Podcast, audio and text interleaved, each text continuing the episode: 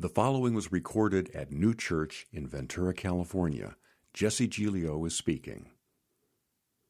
One of the great things about being up in the mountains, and if you get out to these places, you know, there's just, just, there's just less pollution in general. There's less noise pollution and light pollution. And, and we're up on this point one night, Inspiration Point, and you're just kind of looking up at the stars. And if you can imagine these places, you've been to these places, it's just like a different sky, right? The, the sky is just lit up, and you just turn around everywhere you look. It's just beaming with stars. And uh, you can see the Milky Way, and if you've, you've, had a chance to see, you can actually kind of see the white streaks of the Milky Way going across the sky, and it's just outrageous. And one of our friends up there, he does a, a pretty good star talk. So he gets up there and you know points around the stars, and and you're always like, "What star again?" He's like, "That star." It's like a billion stars in the sky. You just go left from that star, and all the kids are like, "What?" You know, but it's it's really cool. You're looking around, and and, and there's this. You can even see.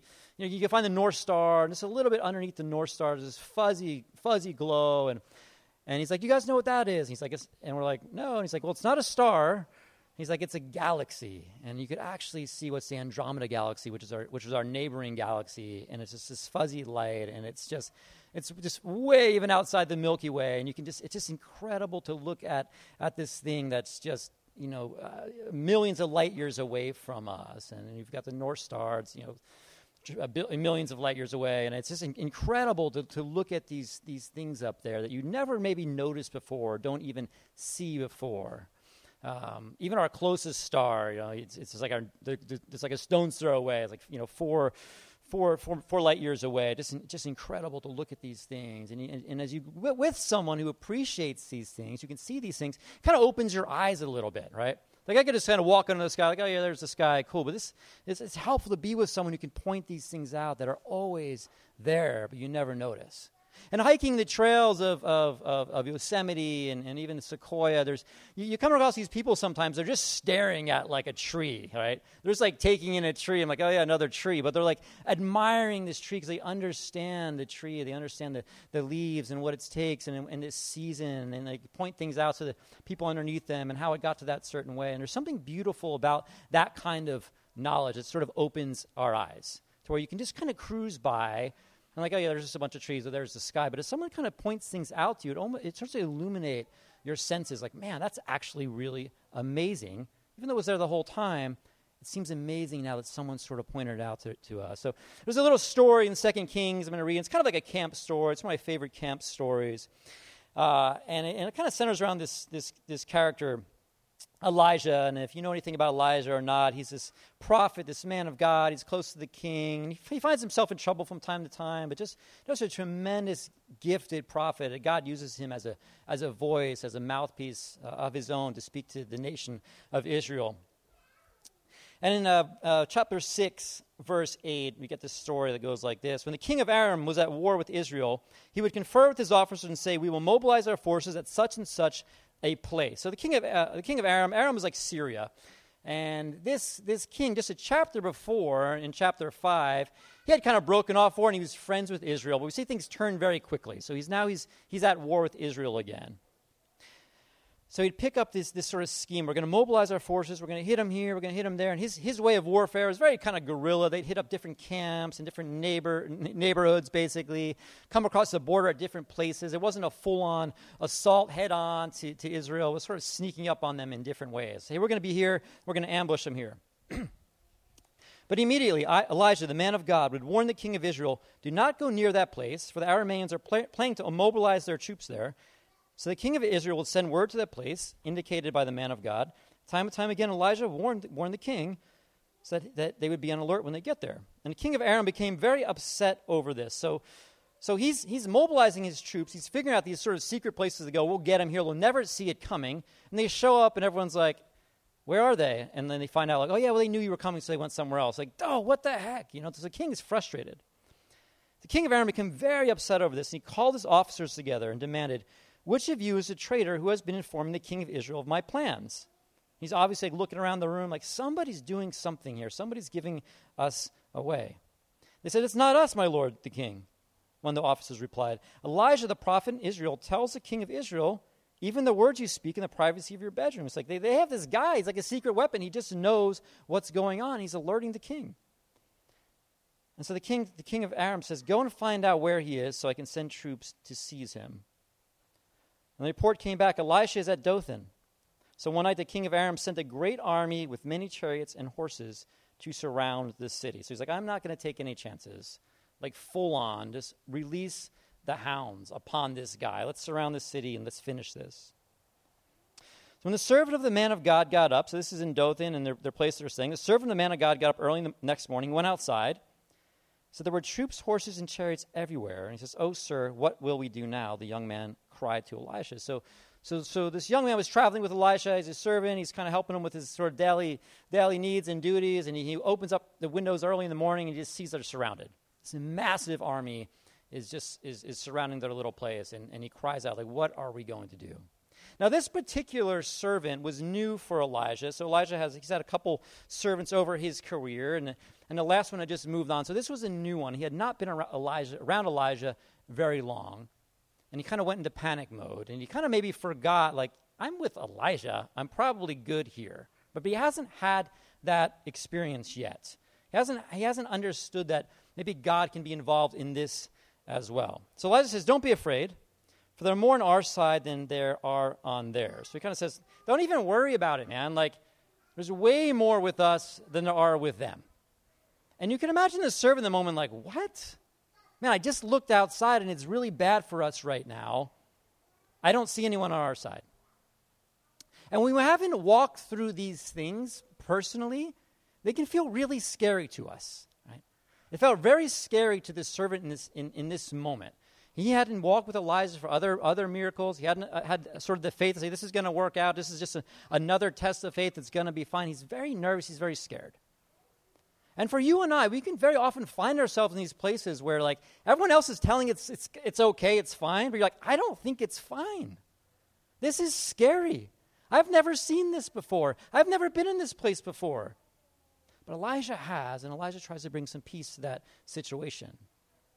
I remember being, uh, I, I, came into to being a youth pastor years and years ago now, it seems like, and I didn't have much youth pastor experience. I almost had very, I had very little. I'd volunteered at a small church for, for a season, and then I was up at Ventura Missionary, and this is a big youth pro- program, big middle school, massive youth groups, and I just didn't really know about a lot of things. I remember the first time around, I, I think it was an outdoor ed, it was a fifth grade outdoor ed. Uh, we had camp, and I was going with the kids on that camp. And that was just part of my deal. I, I, jumped on outdoor eds with our school and just to kind of build relationship with the kids. And, and, I didn't even really know what outdoor ed was. I didn't have outdoor ed growing up. My kids weren't old enough to even, ex, even experience outdoor ed. It sort of knew it was some kind of camping trip they were going to learn, a camp they were going to go learn stuff. So I, I, didn't really understand. I never had done it with the church before. I, I just kind of went in blind. So I, I kind of packed the backpack the best I could, and I show up to the parking lot the morning we're going to outdoor outdoor ed. And I get there, and very quickly pull up in your car, and there's, there's a bus, and there's people milling around. I see that everybody has sleeping bags and pillows. I don't have a sleeping bag and pillow. Like, I didn't know I needed a sleeping bag and pillow. I'd never been to this thing before. I just like, I don't know, we're going somewhere. I'm sure they'll tell me if I need it. But I didn't know. No one had told me because it's just a given. Like you're going to the camp, you bring a sleeping bag and pillow. And so somebody asked me, I think the kids were saying, Hey, where's your sleeping bag? And I'm like, Oh, I left it in my office. you know, and I and I go up to the youth office, and by the grace of God, and I was praying this, some irresponsible kid had left a bunch of stuff there from the camp before. So I grab a sleeping bag and a pillow and I come in like everything's fine, nobody knew. But if you don't know, you don't know.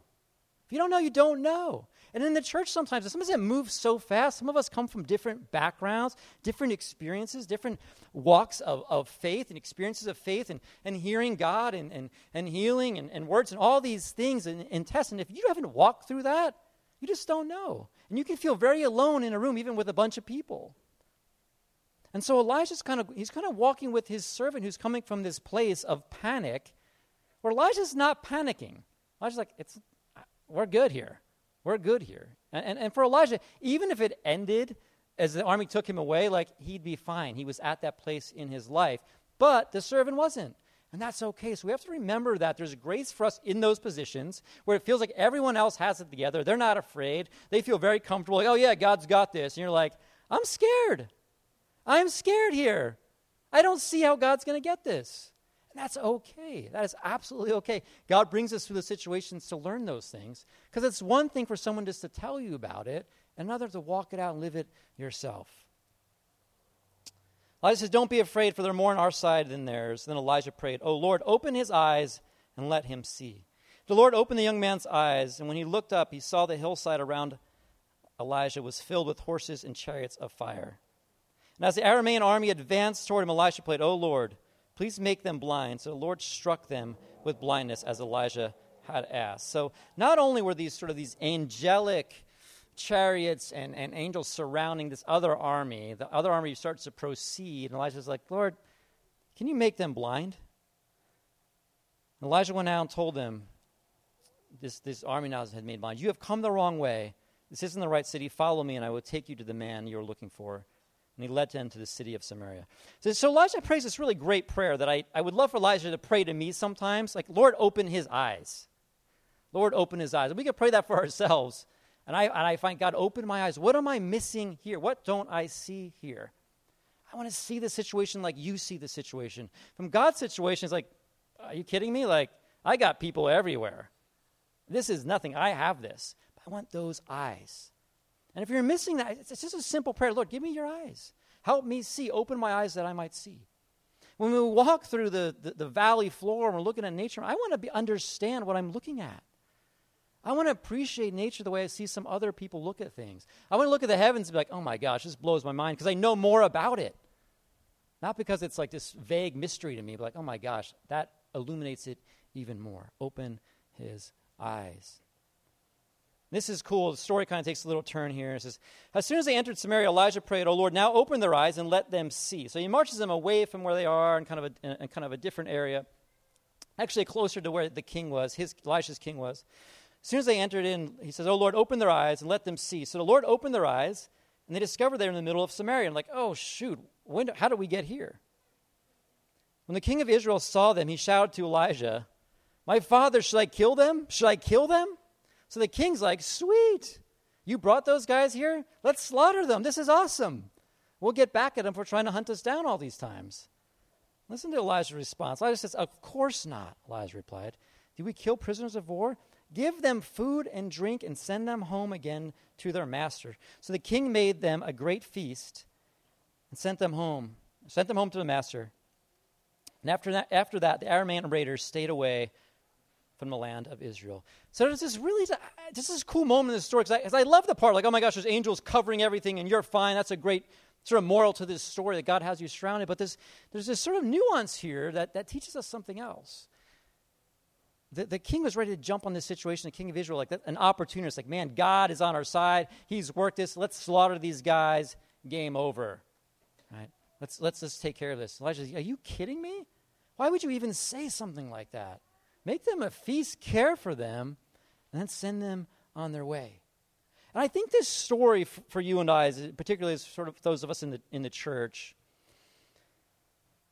it's a story that not only reminds us that, that God is on our side, because we have that, that's important for us. God is on our side. But they're also called to care for those who aren't on that side. That we can actually care for. And this is, this is Old Testament. Like, oh, love your enemies. That feels very Jesus. New Testament. Old Testament is like, yeah, God says just kill everybody. No, that's not God. Make these guys a feast and send them on their way. And what's the response of those guys? It says they, they stayed away from the land of Israel because they experienced grace. They experienced grace. Right? They were the enemy of, of Israel, and they were, they were plotting and planning, and they were trying to take Elijah, and they experienced the grace of God deep in the middle of the violent Old Testament that we like to talk about. Grace of God. Love these guys and send them on their way. And we live in a very sort of uh, politically charged time right now. It, it, it's, it's probably maybe not worse than it used to be. Would we just know about more, right? With the advent of Facebook and all these sharing things, we're just it's just around us all the time, and it, it it's become so easy to like form opinions about who who's our enemy anymore. And it's, it's these people in our in our room or on Facebook, and it's the Republican or Democrat or conservative, or liberal, and we're like, and people get very angry, and there's a lot of hatred toward the other party right now, the other opinion right now. Man, there's just a very sort of symbolic gesture of of kindness even toward the other, even deep in the Old Testament, that we can learn from. This, this expression of grace, expression of grace that sometimes just gets so lost when we're trying to make our opinion known. When we feel like there's an opportunity, like, oh, this is where now we'll, now we'll slam. I have it now. Right? We're kind of waiting for, waiting for an opportunity to strike. Oh man, they, they said that. Let's let's. Man, I, one thing I did not miss about being away is the news stories. Man, I just like, oh man, because someone just waiting to pounce all the time. We live in this world, but as the church, like, what if we? This is the killing with killing kill them with kindness kind of verse. We just love people and have grace toward them. They're not on. These guys are not on God's side. I don't even know where these guys ended up. That's not the point what is it? They, they, they experience the grace of God even in this, this, this time. And so for us today in this story, they're, they're, wherever you're at, I, maybe, it's, maybe you just feel like you're under attack by some people who are just sneaking up on you all the time. You know, this was sort of this guerrilla warfare of the, the, the Arameans. Like they'd come out, of, come out of nowhere and like, oh my gosh, shoot, I didn't see that coming. They're there. And you just need to be alerted to that. One thing about God and the Holy Spirit, He's, he's available to alert us to when those attacks are going to come. Because rarely do they just come in the front door head on, right? Like, oh, there's that. I see it coming a mile away. It's like, oh, shoot, I just wandered into this, and now this is here. Man, Elijah, through the Holy Spirit, was alerting the king, like, hey, you know what? Steer clear of that area. That's not going to be healthy for you. St- stay away from that area. Some of us need that. Some of us need our eyes to be open. Like, we just don't see God enough.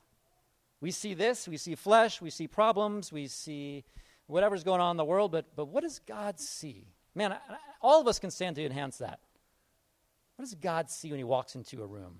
What does God see at my place of work? What does He see at, at, at the beach? What does He see with my friends and my family? Where I see one thing, I say, oh, shoot, this is going to suck. God's like, no, this is great. I'm here. I'm here too. I'm here even in those scary places. And open our eyes, open our eyes. I suppose just remember the simple message of grace in the Bible toward our enemy. This is really beautiful, basic thing. King's like, let's slaughter him. Elijah's like, you're crazy. Make him a feast. And what does the king do? He makes him a feast. That's awesome. He's like, all right. because he trusts Elijah. Because sometimes God asks us to do crazy things that we don't understand. But guess what? He trusted him. Did he have any more problems from that, that, that nation anymore? No, not in this time period. It's awesome. God's story is always better than our story. So we just need those eyes and ears to, to hear where that is. So I want to pray for you or sing another song. We'll close out. Just wherever you're at, wherever you need to see. And I think all of us can stand to open our eyes up a little bit. So, Heavenly Father, we thank you for this story, the narrative of, of Scripture. And God, I thank you for your grace. I just think of that, Lord. Man, I, I am probably more like the, the enemy in this story than anybody else, Lord. I just thank you for the grace that even when I probably deserve to be really punished, you feed me and send me on my way. I, I thank you for that, God. Lord, I pray this simple prayer, Lord. Oh, Lord, open his eyes and let him see. I pray that for us, Lord. Lord, open our eyes and let us see. Let us see the world as you see it. And Holy Spirit, would you move in our hearts and our minds and our eyes to give us that kind of vision? We love you, Lord. In Jesus' name, amen.